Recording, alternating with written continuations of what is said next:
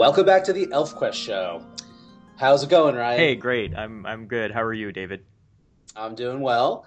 We've got a really cool show tonight, Mhm. but before we get to that, I wanted to just start off by saying a huge congratulations to Wendy and Richard on the fact that the Complete ElfQuest Volume 2 just got listed on the New York Times bestsellers list. It's a pretty huge That's thing. incredible. So, yeah, yeah, I mean, it's uh, long overdue. yeah. After and- 37 years, right? But That's right. Yeah. better late than never. That's right. Um, yeah, and and I think definitely a testament to the, the the sort of the great job that Dark Horse is doing, churning out new ElfQuest. You know, sort of doing really high quality books and marketing the hell out of it. Mhm. Um, I think it's a combination of all those things that probably led to this. So um, I just I, I couldn't be more thrilled, and I couldn't be more thrilled for Wendy and Yeah, Richard. So congratulations to Wayne Richard and to Dark Horse as well. that's right. So, everybody, we've got a very special guest on the show. Yeah. We have none other than the fabulous Sonny Strait joining us tonight. Hey, Sonny. Hello, guys. Hi, Sonny. You know, I was trying to keep quiet during your introduction, but I kept wanting to cheer. Yay! Yeah, yeah. no, you should have. Yeah, definitely. It's uh, it's Yeah, fitting. Definitely. yeah, Yeah. The amazing Well, thank you. accomplishment. Thank you for bearing with us and uh, and not shouting out in the middle, but feel free to do it now. Yeah. Um, Yay, ElfQuest! so, um, I mean, I don't know that you need too much introduction to listeners to the ElfQuest Show podcast, but um, maybe you can start off, Sonny, by just saying a little bit about your background and you know how you got involved in ElfQuest.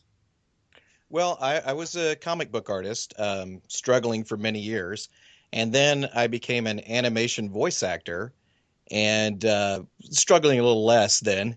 And I was doing a signing at uh, Comic Con back in I think 1999, and Wendy and Richard were there, and they were actually signing in the booth next to us.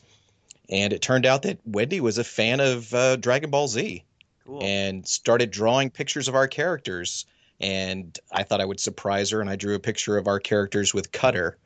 And uh, she basically hired me on the spot to draw ElfQuest. Amazing. That's awesome. Been fast friends ever since. You know, it's really weird too is like there is a certain amount of recognition involved in this, and probably with just about everybody Wendy uh, is in her circle of friends. I'm sure you've ran into this as well. Was that an intentional like- pun, Sonny? Using the word No, yes, it was. It was It actually was. intentional. Okay. Yes, because there is a certain amount of recognition. Because I think our relationship has been basically the same since that first day. You know, like we're Mhm. instantly we're friends and recognized. Very cool. Cool. Yeah, I, I, I was going to ask that. I mean, you know, knowing that you guys, I didn't know the exact story that you just told, but I knew that you know you you, you met in sort of a professional sense, and you kind of hit it off um, as friends, and you know, and so that transition from you know meeting somebody who you're a fan of their work and and you befriend them to becoming their apprentice is kind of you know there's sort of Uh, a, a big jump there, and so Well, that was actually saying- a decision on my part because originally they hired me just to draw it. uh, And I, when I got home uh, from the convention, I called Wendy and I said, "Hey, I, am very honored that you asked me to do this, but I want to change the terms a bit." She said, "You want more money?" And I went, "I want to be your apprentice. I think you're one of the few cartoon masters we have around, and I, I want to learn from you." Hmm. And she said, "All right, we'll move to California, and you can work in my studio." And so I would draw ElfQuest. I did two 58 page stories for her. And every day I would draw a page and she would look at it and she says, This works and this doesn't work and this is why. And it was really the most amazing learning experience of my life. Wow. What? I, I that's can only amazing. imagine. Yeah. Um, yeah, If So you look on my what- Facebook under education, you can see the Wendy Pini School of Badass Cartoon. I was just I was just going to bring that up. That is one of my all-time favorite sort of you know ElfQuest spoof comics of all time. I mean, it's just awesome. yeah, it's great. Yeah. So you two And- have a, a a friendship, obviously, and then also this um, mentor apprentice uh, relationship. But also, I've seen you refer to each other as Hello? Hello, can you hear me? oh, I've got a phone call coming in. Oh, Cancel all that. right. There we go. Sorry about That's that. okay. no worries. It happens on Skype. Um, you two also seem to refer to each other oftentimes as br- uh, brother and sister. Um, so you seem to have sort of a, a sibling relationship as well. Yeah, that, that started pretty early. Yeah. We started having the same thoughts and the same kind of ideas, and it was almost like a twinship. So uh, we just started calling each other brother and sister after that. That's cool. Yeah, that's definitely awesome. Um, I want to go back to the uh, you. T- you mentioned the two stories that you illustrated. Those are the Wolf Shadow story and mm. the um, the troll games and soul. Oh, oh that's yeah. right, troll games and soul names. Right, yes. Mm-hmm. And they're you, for you know everybody out there listening. Um, you can read those um, on ElfQuest.com in the In All But Blood uh, graphic novel. So if you don't have a, a, print copy of it, definitely head over to the website and check it out because they're pretty awesome stories. Mm-hmm. They're very expensive stories now too. Uh, that's like, right. Look on Amazon, even used is expensive. Yeah, that's right. Yeah, which so, is cool. It's totally cool. And you know what? I think I know ElfQuest fans, um, you know, sometimes grumble because a lot of folks seem to be on really tight budgets. But you know what? I, I think that Wendy and Richard's work and ElfQuest in general is worth something. And you know, out of print books, you know, that's just the market. That's how it goes. And I think that, um, well, and if you, you can't know, afford it, you can read it for free online. Exactly. Like you said mm-hmm. exactly. But it is nice to know that, that you're working on a project that has such high value. Totally. Uh, and and and being in the uh, uh, New York Times bestseller list, that's amazing. Mm. Yeah, it really is. Um, and both of those stories were so important to uh, the the history of ElfQuest as far as the relationship between Cutter and Skywise. I mean, we got um, amazing revelations in both of those stories. Um, the fact that Cutter and Skywise are actually recognized um, that was a huge uh, eye opener.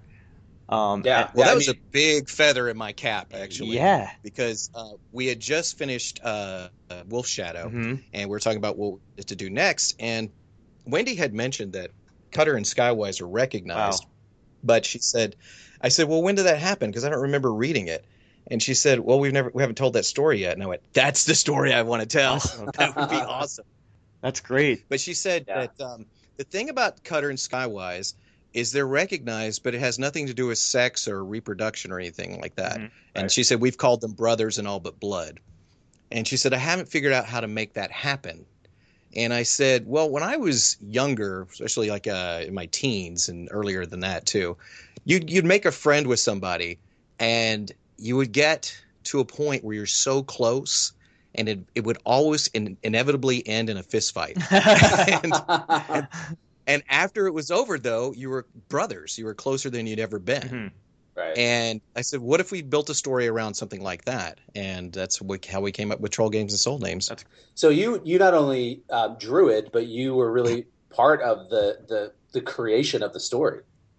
Yeah, Wendy had me involved quite a bit on the plot on both of them. The first one, uh, Wolf Shadow, she said, "Let's try this. Um, what is an important life lesson that you've learned, and we'll build a story around that." Uh-huh. And I said, Well, I've learned that just because the majority or even all the people believe something doesn't necessarily mean it's true. Mm-hmm. And she said, Okay, well, we'll build a story around that. And we came up with this idea uh, that everybody believes that uh, Skywise is dead, but Cutter refuses to. He says mm-hmm. it just doesn't seem right, you know, mm-hmm. and uh, and you know beyond everyone else's uh, beliefs, he goes out on his own to find uh, Skywise. Mm-hmm. And so that's how that story came about. So this is with Wolf Shadow that you're referring to. Yes. Yeah. Okay. Right. Well, that would make sense too within the context of um, troll names and soul soul games and troll names. Are soul names and troll games? Is that it? Troll yeah, games and soul names. Get that right. oh my god, we, we're gonna say that like fifty times. We're probably gonna get it wrong half the time. um, but given that they're that they're recognized, then Cutter would have sort of a knowing on a deep level of whether or not Skywise was alive or not. I would think.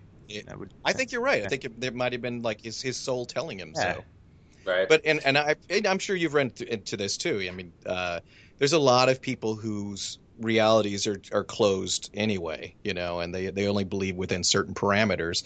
And to them, it could be, you know, the majority of them believe it's true, but you know it's not true. Mm-hmm. You know, mm-hmm. right. I mean, I don't want to delve too much into it, but uh, religion is a big issue with me, and uh, I've seen a lot of people just go with whatever the flock is saying instead of um, you know thinking with their hearts or even with their brains. Yeah, yeah. Well, I think that's a that's a, a core theme of ElfQuest, right? You know, it's sort of the this. Um, you know, sort of ignorance versus knowledge, or um, you know, not a black and white, good versus evil kind of thing. And I think that I think you're kind of touching on that. Um, I yeah, Wendy always said to me when I was her apprentice, it was always stressed find the truth of the thing. Mm-hmm. And in, in, in, if there's a conversation between two people, how would it really play out? You know, what's the truth of that situation? Even if it's fiction, there's a truth to Hmm. it to find. Right, right. So I, I have a question that I've, I've been curious about, and even more so now that um, I know that you were involved in shaping that story. I'm wondering if there's um, the, the the human character, the young human who is just kind of angsty, and you find out in the course of the story that you know his grandma used to take care of him, and um, and he has a lot of sort of bitterness. And I'm just curious if there's anything autobiographical going on there. Well, kind of, yeah. Um, my I was very close to my grandmother, and uh, so I, I could see, I could see, and it actually I drew him to kind of look like me as well, at Mhm. least back then. Um, but uh, I, I've never been that bitter. right. but but I thought I'd see though if if if my grandmother uh, and she died early too. She had uh, cancer, and I could see though had I put too much faith in something and she died, how it could be it could turn me um, against it, but right. it didn't. Mhm. Well, I, I, I think that's just so awesome because uh, this isn't something that I actually put down on, a, on the list of questions that we wanted to cover with you, but it, it, it, it literally just sort of, based on what you were saying um, about telling stories that have truth in them, that that just jumped out in my mind as a moment in that story that you could tell was coming from like a, a place of realness. You know, it was true, and um, so yeah, so that's kind of cool. Thank you. Yeah, I'm glad it came, uh, you felt that because it was it was coming from a personal place, So how how long was it probably for both of us actually. Right. it, Sonny? How long was it that you worked as an apprentice with Wendy? It was just a year. Okay, We did two two 58 page stories in that year, Yeah. and then I left to go um, drive a Hummer around the country on a Dragon Ball Z tour. awesome. that sounds It was like the. Krillin Battle to the Max tour. Have you seen the, And the I recent had to- footage from the uh, the live action uh, Dragon Ball Z? Just a a new Yeah, it's a it's a fan thing. yeah yeah yeah, it's it's pretty. good. It's better than the the actual movie that was made, live action movie that was made a couple of years ago. I think so too. Yeah, it's really high quality for a fan film. Definitely. Yeah. Yeah.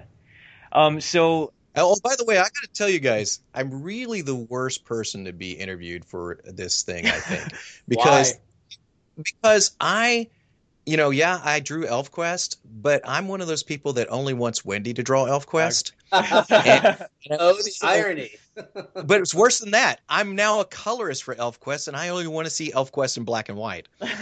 Oh, okay. So- So, so okay, so we're gonna we're gonna come back to your work on the final quest, but this is Yeah. a fascinating development um, because I'm I too really really love Wendy's black and white work. Me too. And and one of the things, Sonny, that I love most about your art is that you totally nail Wendy's style of inking, and so few people have the skill to sort of ink in the in sort of the manner that she does. Not that it's imitating, but like you you know you you, you get that sense of sort of solidness and mass. But also some of the detail that Wendy captures in her black and white work, and um, and so it's kind of funny that um, that Well, she was one of my first influences too. Mhm.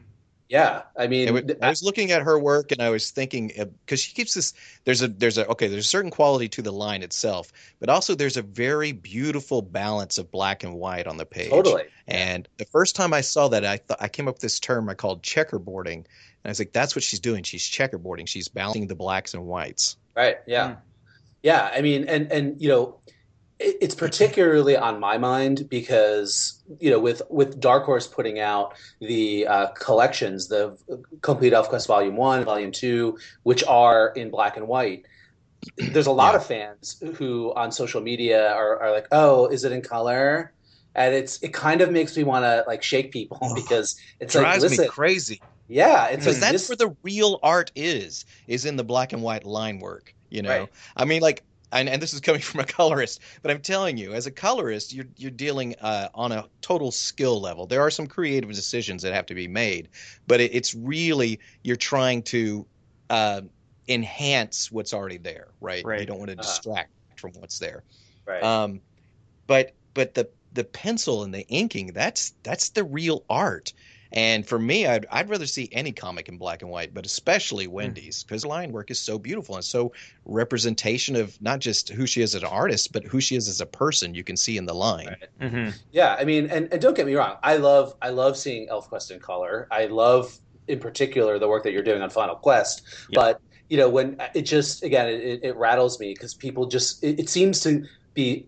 Uh, uh lost on so many fans, I guess. And I guess there's a variety of reasons for that because a lot of people didn't grow up reading the original comics. They only ever saw it in color. Um, and a lot of people that are younger maybe, you know, missed out on sort of the whole black and white movement of independent comics that Wendy and Richard essentially started. So I can I can kind of I guess understand why people um, kind of come to it from that point of view. But at the same time, it's like stop for a second, take a deep breath, and look at this art. It is stunning in black and white. Yeah. So I'm personally psyched that we're we're getting these you know really high quality black and white volumes. And frankly, I would love to see down the line, Dark Horse, you're listening, a black and white version of Final Quest. Yeah, I was going to say oh, the same yeah. thing. I, I get to see to it. See uh, yeah, I guess you do. I, hope you're saving it. I, I think as far as just had to rub that go, in, didn't you?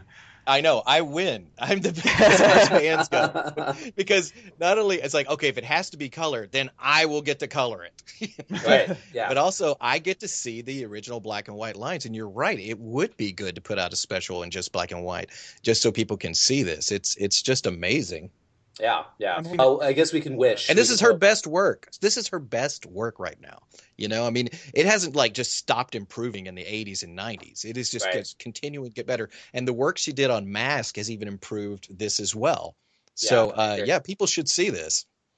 Yeah. yeah, it's interesting. I I I've been really kind of studying the work that Wendy's putting into um, into the art and Final Quest, and it really Ryan and I talked about this on the show. It really does seem like um, like an amalgamation of all of the different styles that she's done over the years, um, yeah. kind of all coming into fruition at the top of the game for you know in in the Final Quest story. You know, like I, Final Quest definitely you know sort of has um, a more cartoony look, which Wendy has really been I would say the, the the original quest got a lot had a lot more realism in it, especially towards the end, and then even some of Siege of Blue Mountain, and then when Kings kicked off, it seems like you know Wendy really went, went uh, very much in an anime direction, and I feel like like Final Quest is kind of like a mix of that with a harkening back to some of the more detailed and inking oriented and maybe slightly more realistic moments,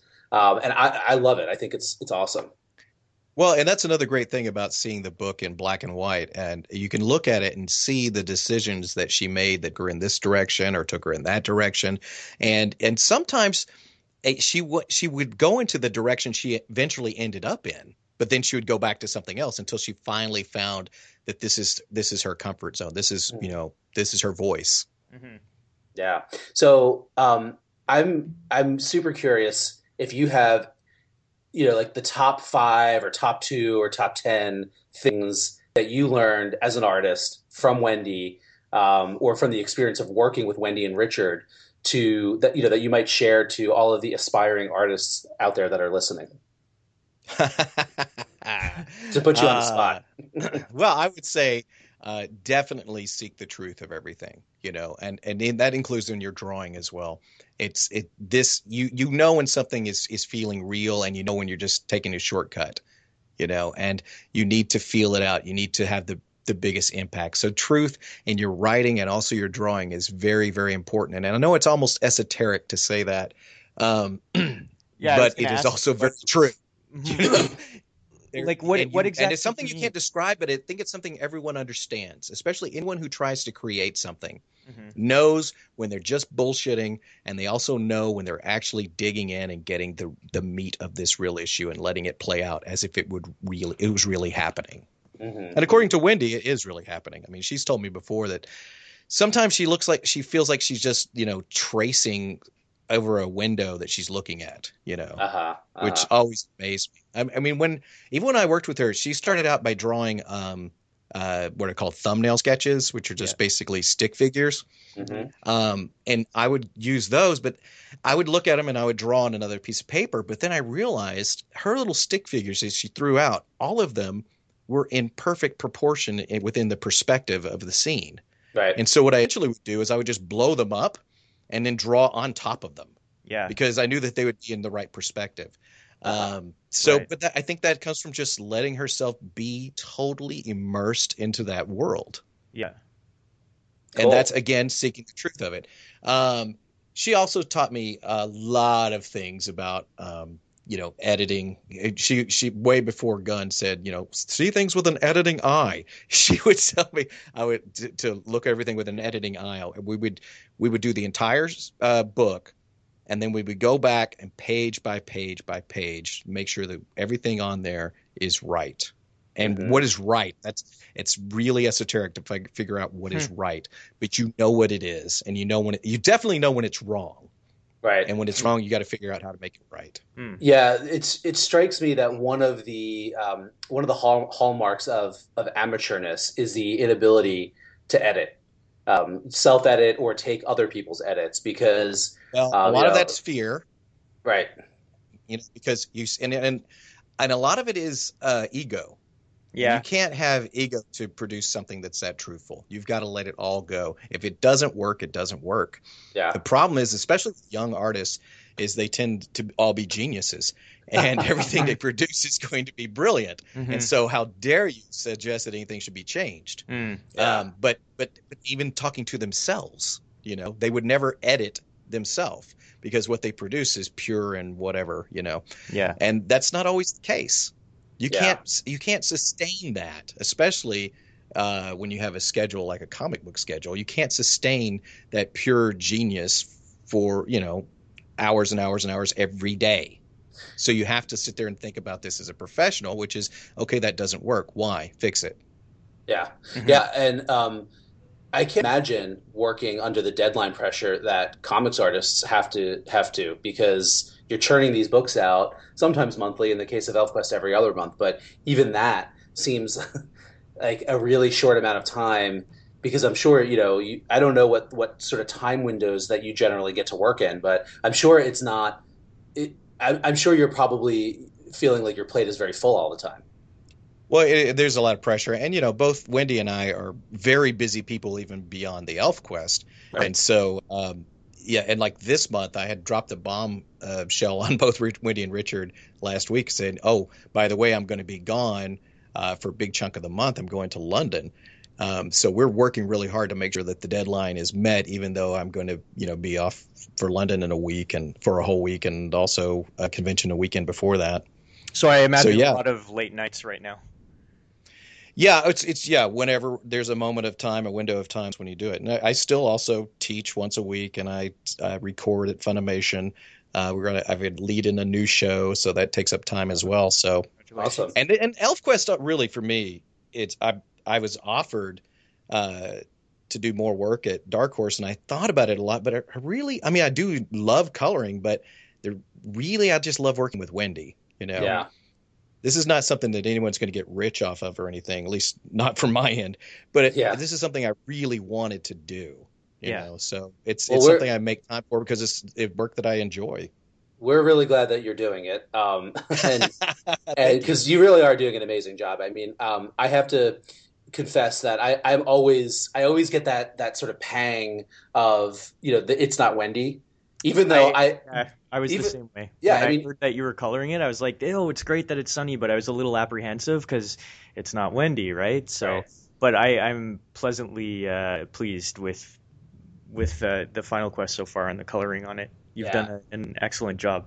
And I think well, too that and, and, I work differently too than most colorists. I mean, I work really close with Wendy, and it's you know usually usually the guy penciling and inking, uh, and usually those are separate, but they don't have anything to do with the colorist. They just sort of turn it in, and then the colorist does it. But everything is is at what what are you wanting for this, you know, and right. what, what kind of lighting do you see here or whatever.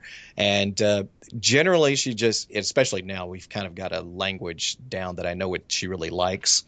Um, but even but occasionally, like she just turned in a page now that had a whole bunch of notes that she wants to see on these. So, um, yeah, and also I've heard you say things that that you gave me credit for that I don't that is not really mine to take credit. For. oh, really? one thing okay. is is the eyes. Yeah. Um, whenever you see that self lining, like it's say blue eyes with a blue circle around them or whatever, Mhm. Wendy generally does that. I did it once for her, but generally Mm-hmm. she she does that, and she and I I wouldn't even pick when to do it because I know why she's doing it. It's for a particular emotional moment, you know, or that she wants the the audience to feel. So that to me, I think that's a better decision for her to make. Hmm, Mhm. Okay. So you're saying that she actually will take the, the page and color those aspects on her Those own? eyes, like I'll come in, I'll get a page that's black and white except for a pair of eyes on there. Oh, I see. Okay. Right. Yeah, and and you know Wendy actually did share that with me after I posted that, but I love the fact that she didn't correct me publicly. Um, she just you know she well, let I'm you doing take, it now.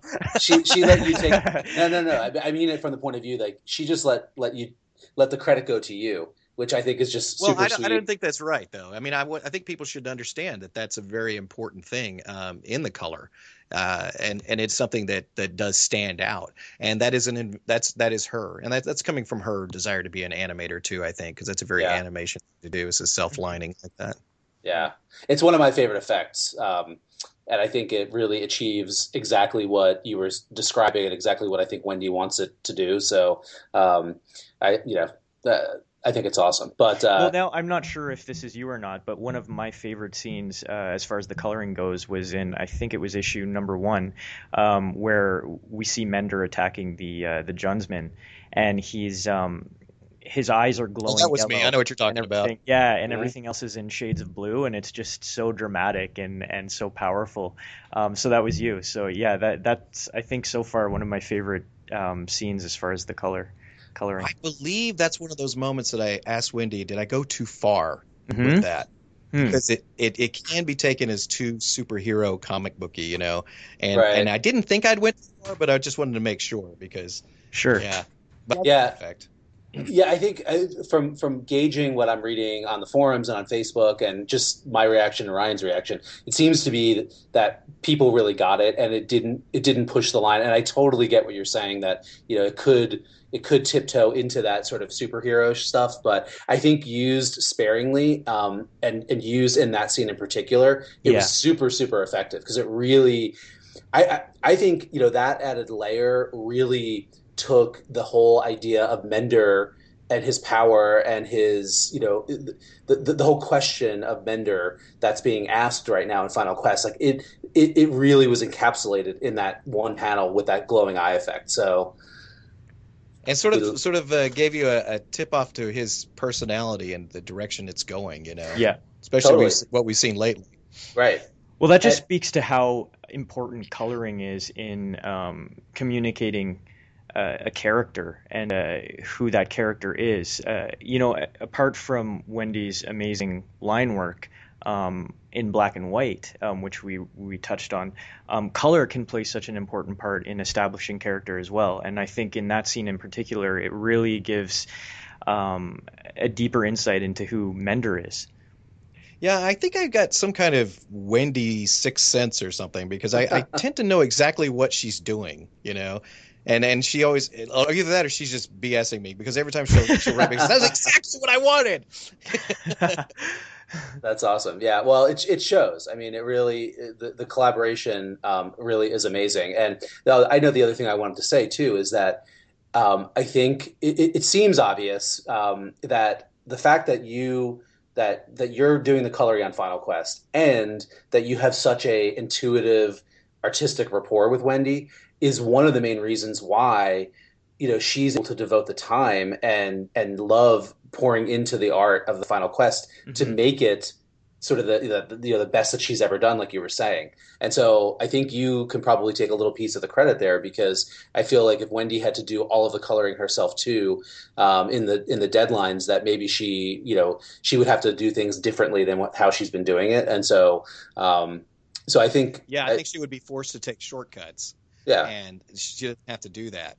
Um, yeah, and I think also she wouldn't be. She, what I love about the Final Quest is that she's harkening back to the the pure black and white uh, balance, you know. yeah And Mhm. I do love her painted stuff, you know. Mhm. But Mhm. at the same time, there's a dynamic there to me that echoes back to the beginning. You know, when I, I fell in love with the series. You know. Yeah, I completely right? agree. Yeah, and, and, and so with know, coloring, she has to do it in black and white. You know, because she's she's got to have those keys down. Otherwise, I wouldn't have any idea what she wants. Right. Right. That's um, fascinating. Um, as far as the technical uh, aspects go, what are you using to color?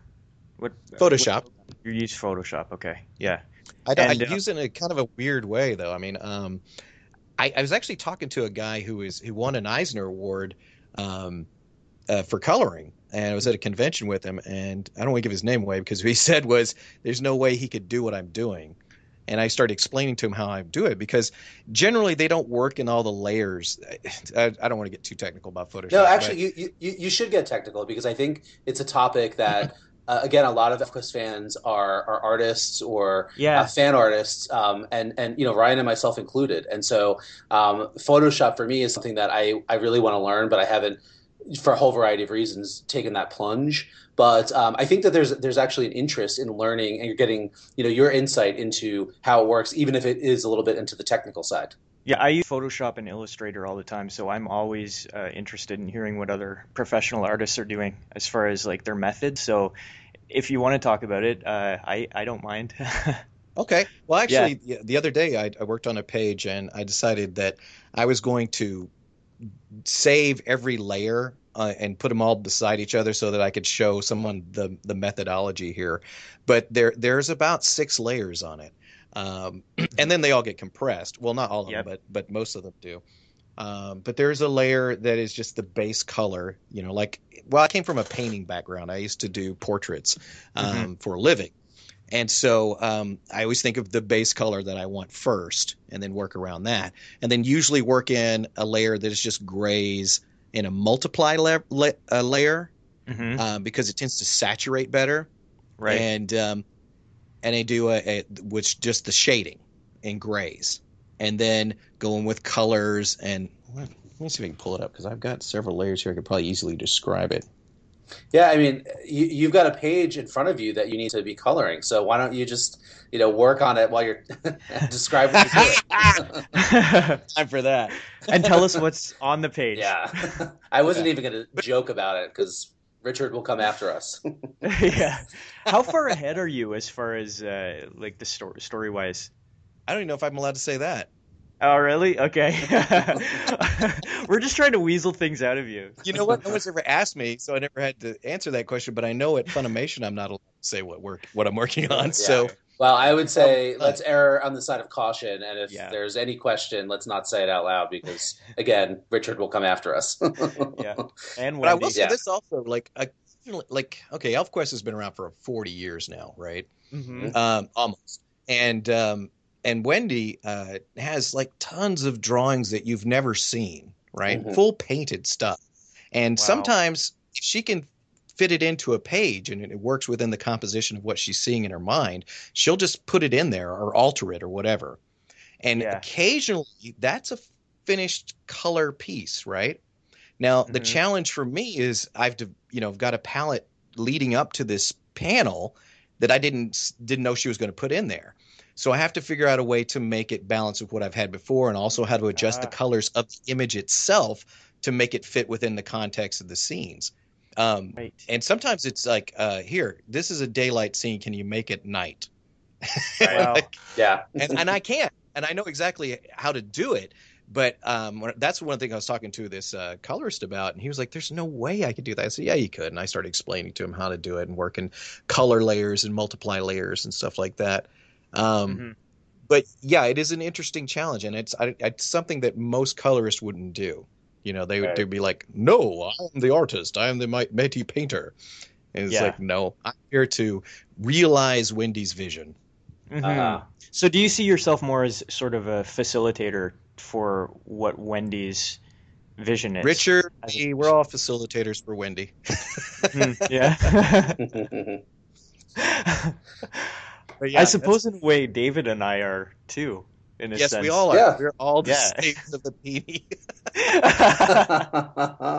I love it. Um, yeah, no, I think um, uh, I, I, had like four thoughts bubbling through my head as you were just talking, and of course they've all like magically left my head. But um, well, I've got a question, a quick question. Um, how long would you say on average does it take you to complete a page at this point? Uh, four to six hours. Okay, so that's a significant yeah, chunk of time. That is. Yeah, yeah. I've spent all day page before because it just sure it it just wasn't working out or whatever. But but generally, I'd say four to six hours. So yeah, it's it's it's a time consuming job. Yeah. Oh, I know what I was going to ask. Um, several months back, you had posted a sort of a, a teaser pic um, that ultimately ended up being the panel from issue number seven of uh, Free Touch pouncing on Mender with Dart standing in the background. But you very cleverly oh, yeah. flipped it upside down so that we couldn't figure it out. Because of course, we all immediately saw that and tried to figure out what was going on. But mm-hmm. um, I know, and ex- I thought at the time after I posted, I went, "Uh oh." I'm, yeah. I'm gonna get in trouble for this. Yeah, yeah. well, you very cleverly. I think the the flipping probably saved you. Um, mm. but um, but but what? So uh, explain what exactly that was. I mean, it seems to me like it was probably a, like one layer of color that would have been you know one of several layers that went into the final look of the page. Is that is that accurate? No, that's that's actually uh, what I did was I went to a filter, and uh, which filter did I use? Oh, oh yeah, okay, I just used yeah, a I, I yeah. flattened the image and then used the cutout uh, filter. Filter, and it kind of creates this. Like, yes, and like an abstract. The major, an abstracts of, of the major colors that are on the scene which oh, I use. Okay, that explains it. Yeah, yeah. cool. Because when I when I saw the finished panel in the actual issue, I was thinking, how did he get from what he showed us as the teaser to that? I I wasn't clear on what you had done there, but of course, it's a filter. Yeah, that makes perfect sense. Mm-hmm. Yeah, we'll see. It's, you know, some people caught on to that though, right? They, there were some people. I, I saw somebody, and that's what I thought I was figuring it out.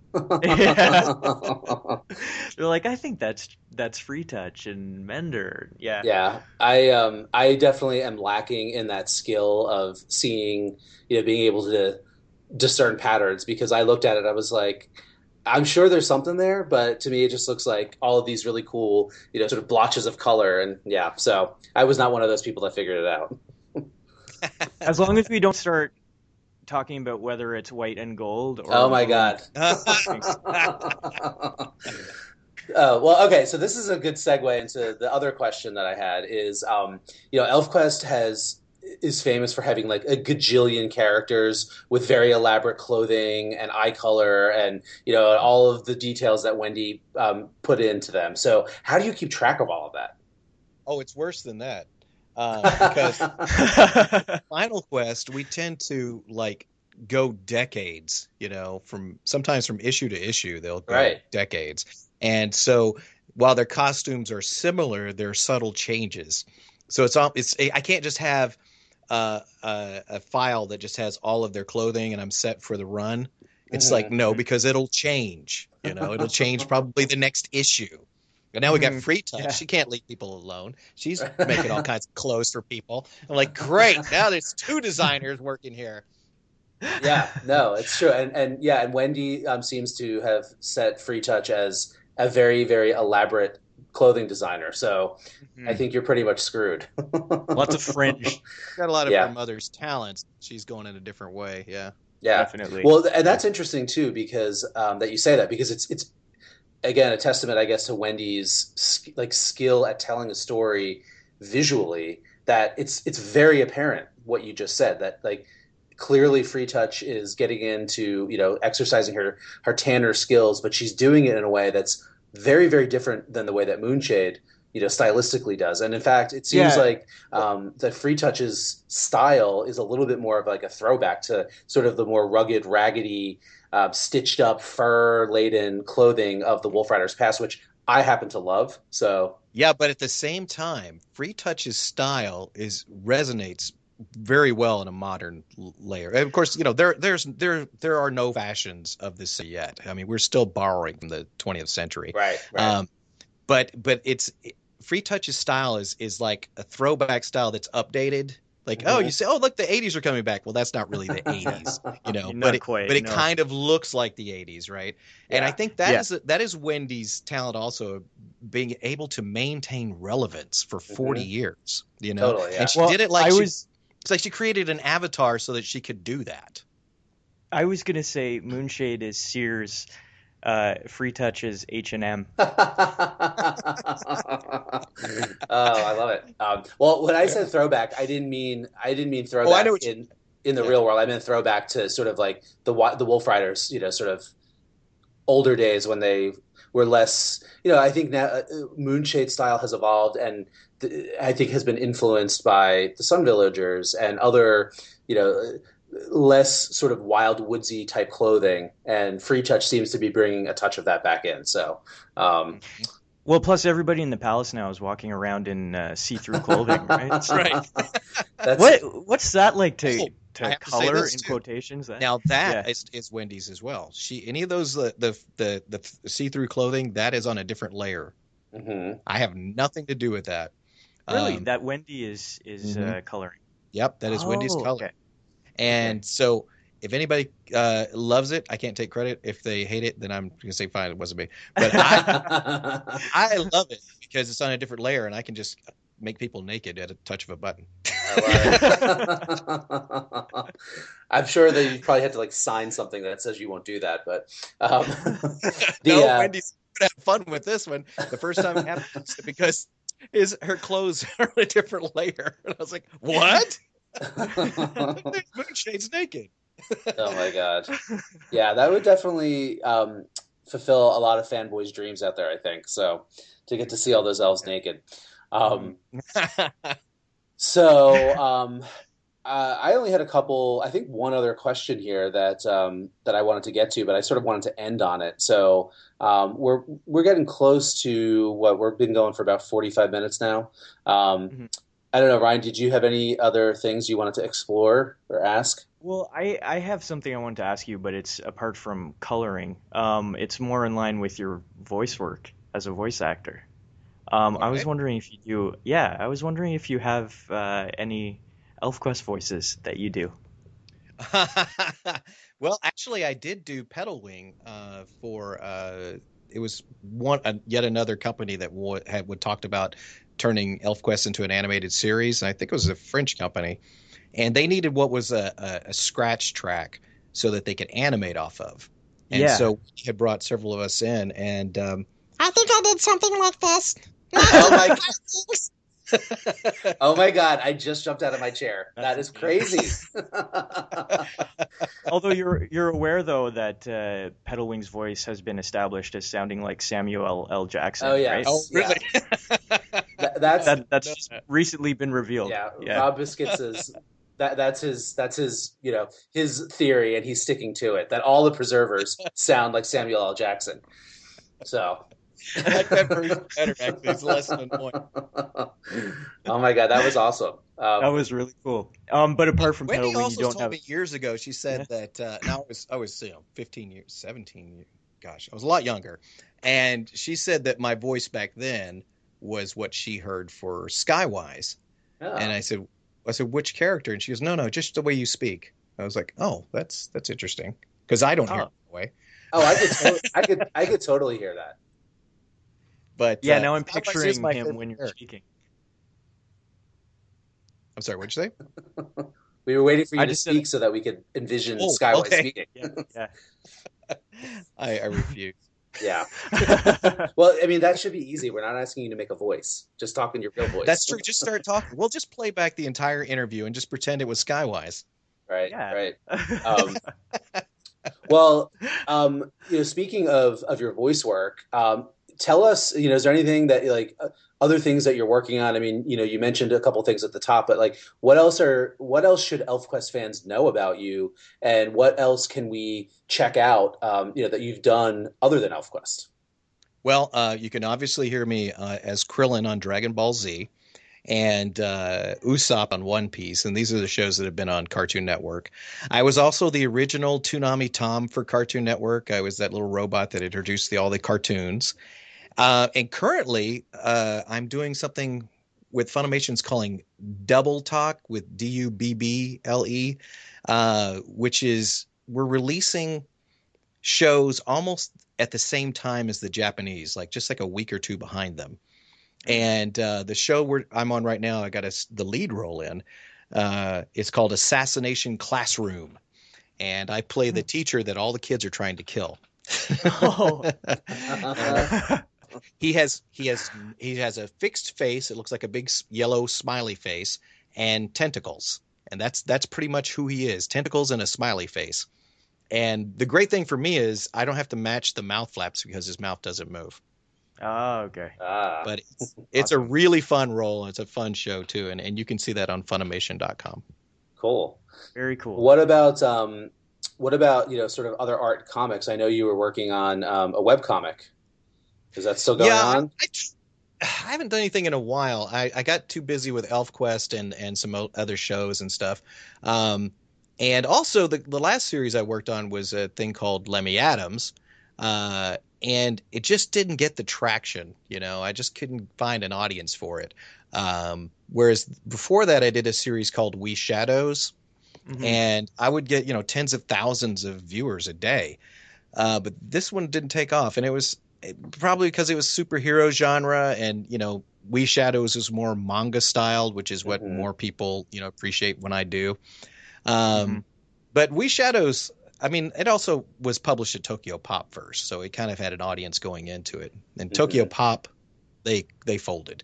But Mhm. uh, I was one of the few artists that my contract said that I get the rights back if they don't publish it, if they don't print it. So since they Ah. were unable to print it, I got the rights back and put it online. Oh, that's great. Awesome, yeah. That worked out in the long run.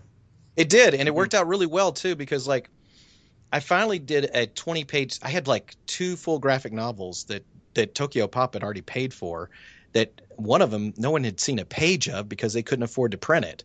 Um, and so I just put it online. And so for a year, I was able to put out a page a day and not work at it. All I had to do was upload the page. Mhm. And then I ran out of pages. I was like, what do I do?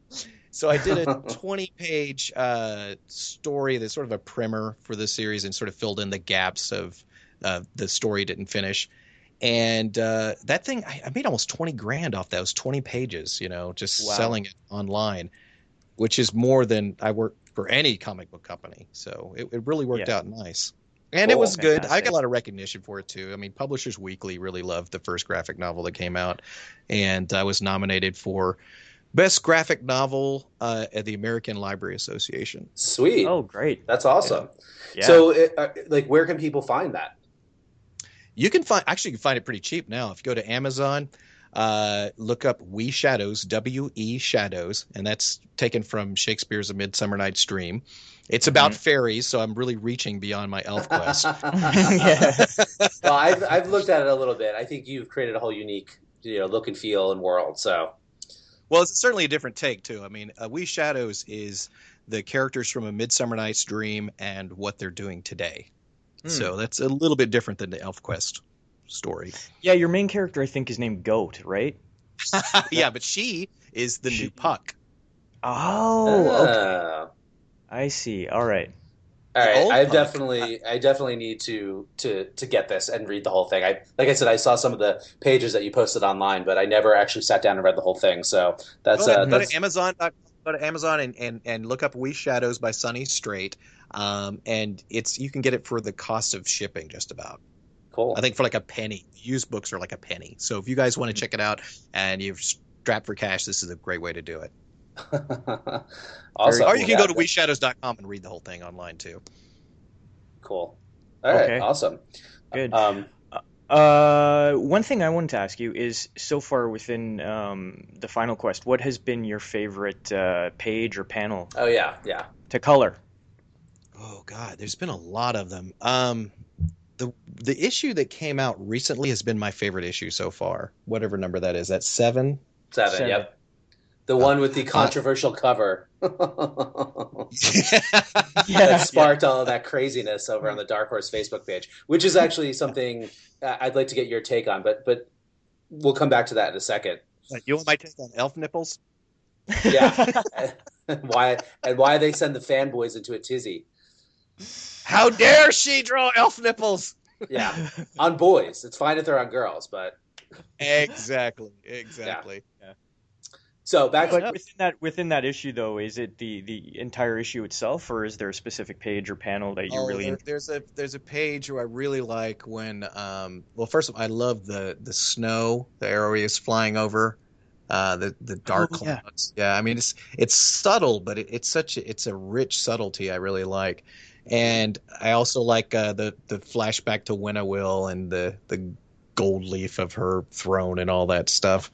Uh, but there's uh, just the whole issue is just I think we kind of we spent the first six issues developing um, a relationship me and wendy as far as as, as Mhm. this art is concerned and the final quest art. And so seven is the first of the second graphic novel and it's of it's almost like okay now we've built our lightsaber let's use it totally, yeah, yeah. I'm looking at it right now. Good analogy. Um, and and I'm so glad that you mentioned that the sky up in the frozen mountains in that opening scene because you like it absolutely a thousand percent captures that sort of sort of uh, just it's a snow sky. You know, it's it's that cold sort of yeah dull gray, you know, ominous sort of um, look that happens in the sky right before a snowstorm. But I love the fact that it's one of all of these where i can actually feel it i can feel the cold when i Yeah. look at it Yeah, exactly. Yeah, but I love the fact that you picked, you know, sort of a sky coloring the sky in the background when you have all of these awesome elves to color, and that's your favorite thing in the whole issue. well, I, I also like the way they they uh, they look on those clouds. You know, Mhm, mhm. They- Mhm, it, it it really feels like they're part of the same atmosphere, and Mhm, uh, definitely. and that, that that whole issue is real. It's, it's really tight, I think. Yeah, I think so too. It's a great issue. And it's really it's funny because Wendy said this. She said from the beginning when she started, says nothing's going to happen in this, and it's going to be a great issue. Mm. yeah. Well, I mean, a a- lot of us. Nothing, happens, but it, it's Yeah. a lot of information is told.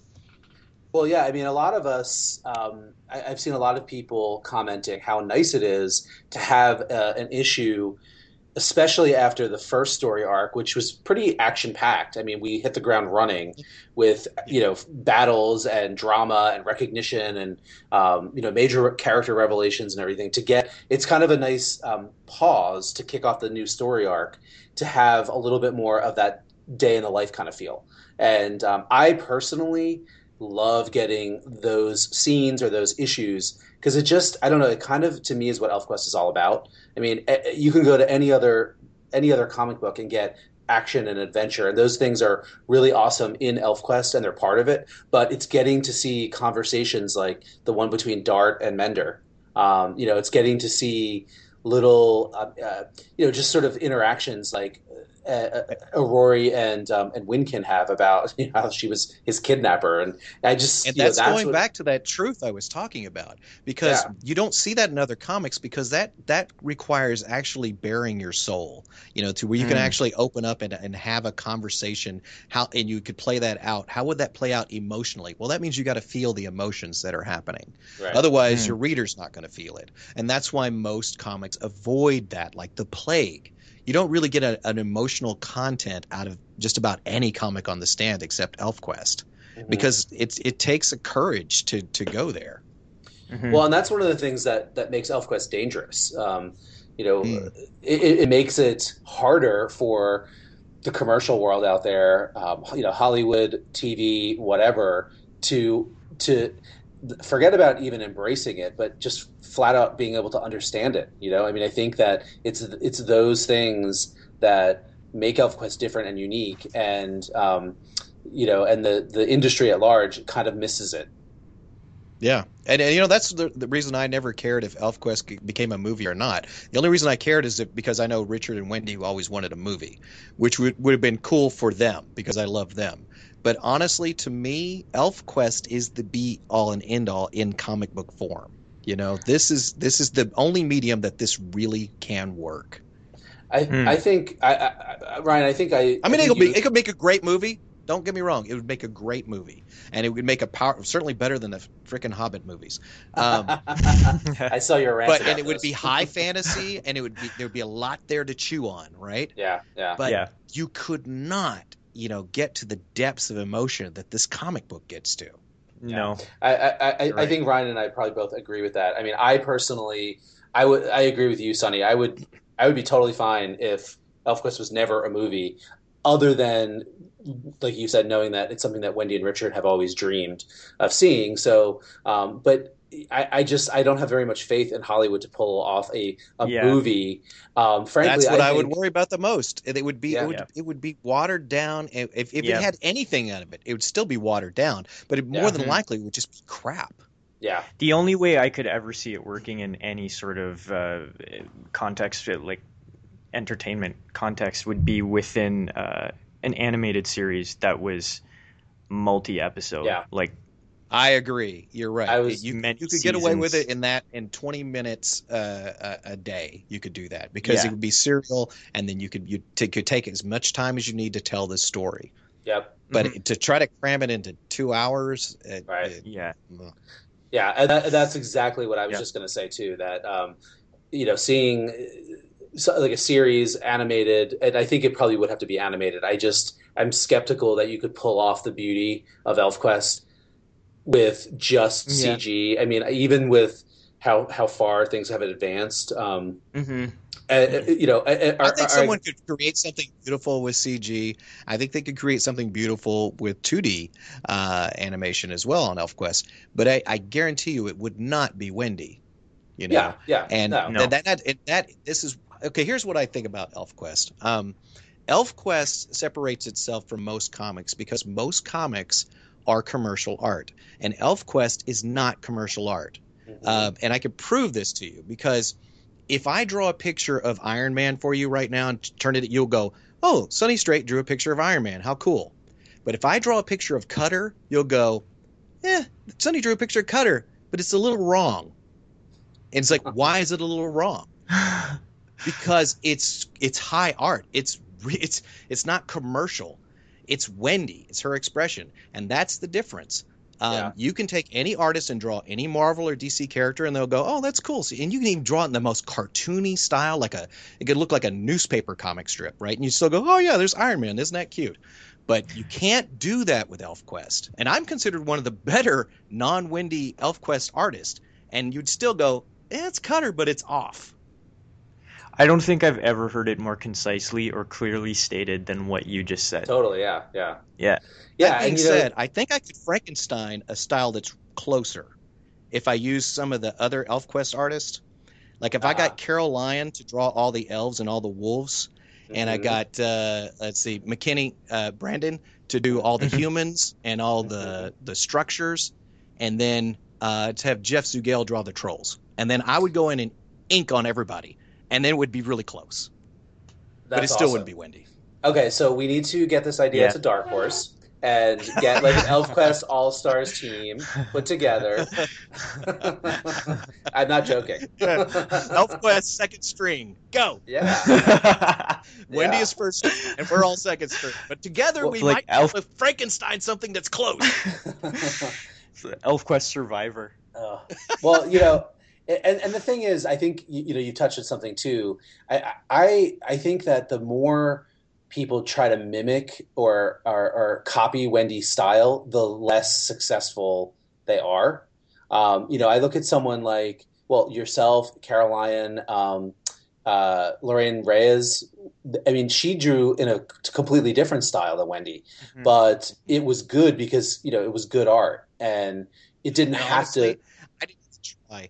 Uh, Wendy just thought that my style was close enough to hers, and Uh-huh. and said just. Go. But I, I really, I, I- there's no way I could do it. You know, and that, that's it's it's like a signature. You know, you can't fake another person's signature. Right. At least Well, not exactly. consider you know- every day. coming from animation, you know that so much of it is about being able to draw on model. That all the animators have to be able but to when draw you're drawing exactly. an animation, you're drawing with Yeah. one consistent line. You're not. Yes. There's so much to be said in how Wendy's uh, line is produced. You know, the Uh-huh. thick, thin, and and it, and that is this decision that is made not consciously. That is just an expression of who you are as an artist. Is how you Right. ink and draw. Um, but yeah, you could draw consistently if you said, okay, this is the model for Cutter, and and you drew this this way every time. Yes, people could do that, but it still wouldn't look like Wendy's ElfQuest comics. Exactly. Yeah, it's. I think it's very difficult for other artists to um, emulate her style because it is so unique and it's so, like you say, it's so. It's Wendy. not commercial. You can't. Yeah. That's my Well, yeah. point. It doesn't yeah. look right if it's not Wendy. Yeah, Mhm. it's it's it's intuitive and it's um, it's almost unconscious. I, I think that's the way that you described how Wendy does her lines, as it just sort of comes out. It's not necessarily always even consciously planned. That th- having sat and watched Wendy draw, you know, with like a sharpie directly onto paper without even doing like a gesture sketch or anything, and nail Oh, the yeah. crap out of it. And looking at the, the the I'm looking at one of the pieces that she did for me. It's sitting right in front of me, and looking at the different weights of the line that she did with just a few different sharpie markers of different sizes and how it it just literally poured out of her pen onto the page onto the page like perfect on the first try is I mean my jaw dropped and and and this is coming from someone that has been a fan of Wendy's art and her skill for you know 30 years. And it's still it's totally mind blowing to me to see it actually happen. Well, It blows my mind, and I've been drawing for 30 years, but yeah. Um, I, I we did a, a convention together once, and we were both doing sketches, and that's how she was doing her sketches, just taking a sharpie, and she only used one thickness of the sharpie to produce it, and she was selling these sketches, and they looked fantastic, and I of Mhm. course was penciling first and then uh, inking on top of it, but uh, I was She just ain't got time for that. no, Ain't nobody got time for that. Uh, and I don't know. You know what? I don't know my characters well enough to do that. And I Mhm. think I know my characters really well, but for Wendy, it's it's just they are all such a major representation of aspects of her soul and personality that they just come out. You know, I, I am envious of it. You know, because uh, that's that's an amazing place to be as an artist is to be able to create something that is so you and i haven't done that yet you know Yeah. I, I i think i came close with we shadows but i'm, I'm still not there but when uh and probably never will be actually um i think i'm a, a an actor who really wants to be a cartoonist. And mm-hmm. wendy mm-hmm. wendy is a cartoonist who really wants to be an animator but mm-hmm. but she is truly a master at this. I mean it's and Yeah. that there are very few people like her around. Mhm. Um, I'm a bit of an artist myself, and I oftentimes will look at Wendy's work and think to myself, why do I even bother? well, right, you- you're, you're pretty good, so I wouldn't. I i'm wouldn't working her David. yeah, I can imagine. no I pressure. one time she stopped me on a, a page she just said that is not the way women stand what? She goes women do not cross their arms that way. It's the opposite. And i said what are you talking about? And she said cross your arms. I crossed my arms and she goes now cross them the other way. And i said "Hey, that doesn't feel right. And she goes right that's the way women cross their arms. And i was like huh? Who Oh notices that shit? Well, see, but she was absolutely right you know? Mhm. And one time she she uh I remember she just took the pencil out of my hand and she says she said, You gotta loosen up. You're mm-hmm. drawing too tight. And then she actually put her hand on top of my drawing hand and, and started drawing for me. Right. And I was like, Oh, I and it it clicked in my head. I, I get it, you know. But it was a, a very magical moment for me that when she just said, No, this way. Oh my god! I can't. First of all, I can't imagine. style. She was talking about the way I held my pencil. Right. So, so all right. I, I, I want to hear more stories of where Wendy scolded you. Usually, I was I was pretty much in the clear because I was a scamp, and uh, I know what a beach bum she is, and she just loves the ocean. And I would, if I just didn't want to work that day, I would look out the window and I'd go, "God, it's such a beautiful day, isn't it?" She'd go, "Yeah," and I said, "It's too bad we're not at the beach." She go, "God damn it, let's go."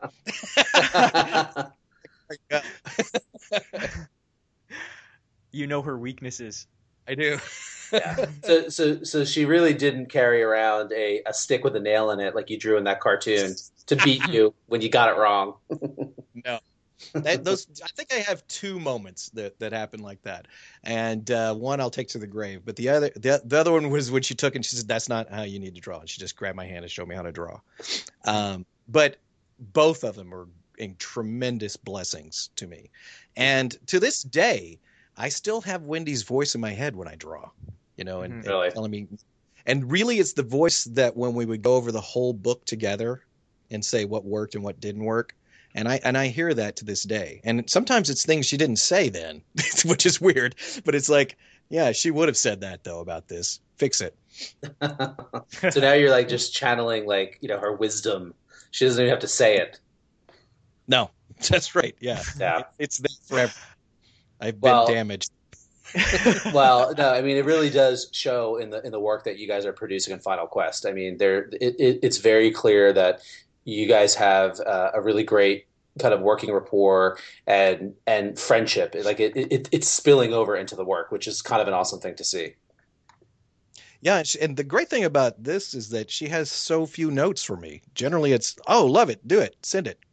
And Awesome. occasionally, if there's any, any changes, it's because I didn't know that that particular elf wore this color. Mhm. hmm But uh, generally, it's it's uh, it's basically just draw whatever you want as long as your in, intuition is right. Right. Color whatever you want, yeah. and it tends to be. Even though I don't think that this is how she would color it, you know. but I Mhm. think it, it's it's how it's it pleases her that it's this way though. Well, And and I think that's the best. I, I'm glad you said that because we haven't actually um, recognized that, and I think it's a really important point. I, I agree. I don't think the job that you're doing is how Wendy would color it, um, and I think that Well, you can that tell is- by the covers. I don't color the covers. That's Right. Wendy. Yep. Right. So you can tell by looking at that. That's not how she colors in, in the inside. I don't know. I wouldn't know how to color like her. Yeah. Mhm. Yeah, well, and that's but that's the thing though. It's it's it's definitely different than the way Wendy would do it herself, but it's still awesome, you know, and it works. You know, it's because I think many there's probably many many amazing artists out there that could do you know work on ElfQuest that wouldn't be as good as the work that you're doing, you know, with your own personal style in Final Quest. I mean, it really does show. So um, I know we're Well, I like mean, it's coming from a place of tremendous respect and love, and and I think that that just Wendy tends to do that with people that she works with. They have to be part of her inner circle. You know, um, Mhm. they have to be family for her to work with them. And I feel very very close to her, and and and it, to me, that's the most important thing is to make this where it's going to please her. Right. So so what about Richard? How does Richard play into all this? Well, besides being um, the cheerleader, he's also the uh, arbiter of of uh, what has to be um, the heart of ElfQuest, in my opinion. When I was drawing uh, for Wendy back in her studio, this is 2001, I think. Um, oh yeah, it was because we put out the 2001 summer special. But um, Rich, we were talking about troll games and soul names, and we were telling Richard our ideas for this. And at that point, we was all jokes. You know, we had uh, it's all going to be very funny. The whole issue was going to be funny, and she and I were just giggling like two little children. and we were telling him all these ideas, all these funny ideas, and he said, "Stop." And I said, "Whoa, what's that?" He said, "This. Do you realize what you're telling? The story you're telling is probably one of the most important stories in ElfQuest. You know, the relationship between Cutter and Skywise is is the the biggest relationship in this book, and how they became recognized has to be taken very, very seriously." Mm. And we were both like chills. We, we both got scolded. we looked at each other went, "He's right." so, well, so yeah, while it was a fun thing, it, there was a there was a lot of depth to that story, and I guess there had to be by the very nature of what we were telling. But Yeah. Richard is the one who, sa- who says that's that's where his editing comes in, and it's all about no, this is this is very important. You know, we have to take this much more seriously. yeah. Hmm. No, I think I think y- y- that's really a great example of how important Richard's participation in the start to finish. You know, even though he's he's not the one drawing it, right? I think it's easy to um, for him to fall in Wendy's shadow I th- a little bit. Um, Mhm. You know when when when the accolades come out for for ElfQuest. And um and so I, I I can only imagine all of the incredibly important input and decisions and back end tinkering that Richard is contributing that very rarely he gets credit for. So uh, that's Yeah. partly why I asked the question because I figured you would have. Well, you know, part know, of it, he's a springboard. You know that she she throws ideas back and forth with, and and they come up with plots together and stuff like that. But also, he's he's the guardian at the door. You know, I mean, you don't you don't you don't nothing is produced that is just haphazard. He will he will put, pull out his sword and stop it. You know, and also he's he's also the protector of ElfQuest as well. I mean, yeah. I think a huge reason that ElfQuest is as successful as it is is because he is the ultimate facilitator.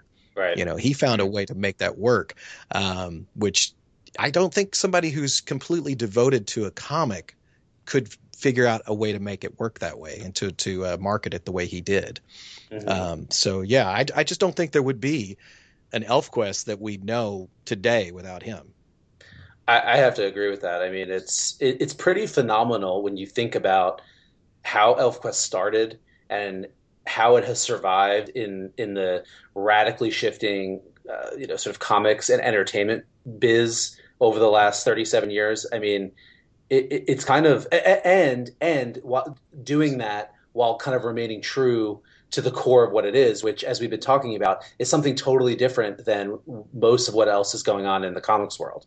Um, to be able to maintain that over the course of time, I think, um, again, I think Richard gets a huge part of the credit for that.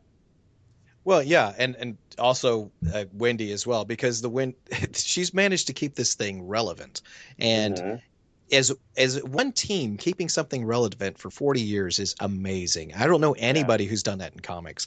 I mean most most comics they, they stay relevant or then they get out of relevance and they come back into relevance but it's because there's different teams that are introduced that are breathing you know new life into it mm-hmm. yeah. but this is just wendy and richard you know from the beginning and they're still there putting out relevant material and it's just amazing yeah, I think you would be hard pressed to find not just in comics, but any team like that in any form of entertainment that has gone on for that long. I can't um, name one. I, I can't think of anyone, and not to mention a, a husband and wife team too. Yeah. You know? Yeah. Yeah. Television, movies. I can't, I can't think of anything that any team that no. has stuck together that long. Maybe Monty Python for a while, but that was more like twenty years, I think. Maybe, yeah. Maybe Wait a second. How about the Stones? The Stones. they're still churning out the same crap. Right. they're not relevant. They just have a nostalgia factor. That's right. That's Wendy has yeah. the nostalgia factor as well as being relevant today. Yeah. Well, and that and that is actually really true. Um, you know, anecdotally speaking, anyway, it does seem like there's a good number of, of sort of new fans or, or, or, new people getting introduced to ElfQuest, and I'm judging that on you know uh, on what we're seeing on social media and on the ElfQuest forums. You know, there's there's oh, even at conventions. I go to yeah. anime conventions and I get who are ElfQuest fans who are 12 years old. Yeah, so and, there you have it. Yeah, yeah. this happens all the time. So yeah, it's still relevant and to it's a type of person that will always exist. You know, who's going to appreciate this Mm-hmm. And and uh, you know, we need Wendy around for another couple hundred years, and they'd, they'd still be people reading it. Yeah, absolutely. Yeah. Um, all right, so um, why don't we wind down? And um, oh yeah, I, we've gone over, haven't we? I knew you done... would. well, listen, I've been watching the clock. You never stick to it. I've been watching the clock and trying to look for you know a nice segue to get us out. Since you know we we had told for everybody out there listening we told Sonny that we were going to try to respect his time and keep it to an hour. But you keep talking, so you're just as guilty as us. I have no problem going for hours. It's you guys said you were on the schedule. Wow. Although I am supposed to coloring right now. I know, and again, we, we don't yeah. want to keep you from your, uh, your yeah. No, we don't want to prevent you from doing that. Yeah, both for for greedy reasons because we want you to you know spend as much time as possible coloring it, but again, also we uh, we don't want to get in trouble with Elf Mom and Elf Pop for uh, keeping you away from your homework. so. Like, homework. So, like my parents call me and say, "Hey, what are you up to?" And I'm like, "I'm in my room coloring." And they, we're so proud. I love it. Um, all right. Well, my, my last question is a simple one. And um, it basically is Do you have a favorite character and why? Oh, Skywise, beyond a doubt. And, and it's not just because he's a Mac Daddy, but that's part of it. um, I, I, I love Skywise. I, I, I love the this character who who saw i mean and in a way he's a perfect complement to cutter because cutter sees beyond the the tribe but more like he sees the uber tribe, you know, that's out there and he wants to join them. Whereas Skywise sees beyond the tribe because he sees the stars, you know, he sees going beyond this planet.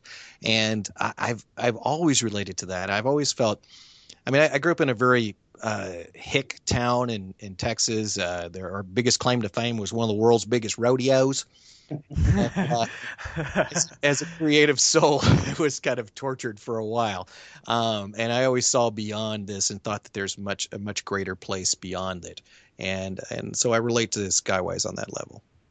Hmm. Awesome. Um, my last question would be: Is there anything that you can tell us as far as what to expect um, going forward in the final quest? Oh, yeah, absolutely. Or... I'll, I'll, give you all the. I'll give you a lot of clues and, and, and expect some really, really amazing writing and drawing and coloring. It's gonna okay. be. That's what I'm telling you. mostly, mostly the coloring, right? Mostly the coloring. I, I don't feel. You know that guardian I told you about who has a big sword at the door. I fear him. Yeah. I not say. Yes. you can't fault me for trying, though. Okay, guys, that was great. Awesome. Fun. really fun. Thanks, Sonny. Yeah. Yeah. When this is all yeah. over, you're gonna have to like, I don't know, put write something and capture the experience because it's pretty. I think it's probably.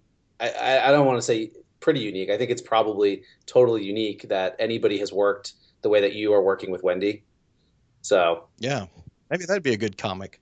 I should do that sometime. yeah, you should. Yeah, a follow up to the uh, the other one there. Uh, what was it? The day in the life. Yeah. yeah, it was yeah. like how not to. Oh no, wait, that was the other. Okay, no, yeah. Was what was it? it? Yeah. How to make funny books. Oh, that's right. How to that's make it. funny that's books. It's called. Yeah. Sonny Strait reveals how to make funny books. There you go. yeah. Definitely uh, at the top of the list of all ElfQuest stories. Although, all right. Well, on that note, um, you know, obviously, thank you for taking the time. We we obviously adore your work. We, we think you're. I listen while I'm coloring, and and so it's awesome to actually be on the show. Cool. That's great. Well, thank you for uh, for joining us. Absolutely. Well, and, and, I was going to say you'll have to come back maybe in like six months when there's you know sort of new stuff, new new art, new story, and you can kind of uh, you know g- give us the insight into everything that's happened between now and then. I, I look forward to it. All right, excellent. Excellent. Well, we look forward to seeing the next issue. So, shade and sweet water, bitches. That's right. All right, that's the perfect ending. We're done. Wait, do that in the Petalwing voice. Shade and sweet water, bitches. Actually, that would be nasty big high bitches. oh my god. Okay. Well, on that note, we're gonna we'll call it quits. We'll see you next time, Sonny. Thanks everybody for listening. Thank you, guys. Thank you. The music you heard throughout this episode was a track called Call of the Ancients from the album Eternal Saga by Antti Martikainen. And that track, plus thousands of others, are available royalty-free for your multimedia projects from jamendo.com. That's J-A-M-E-N-D-O.com. Thanks for listening, everyone. Till next time, Shade and Sweetwater.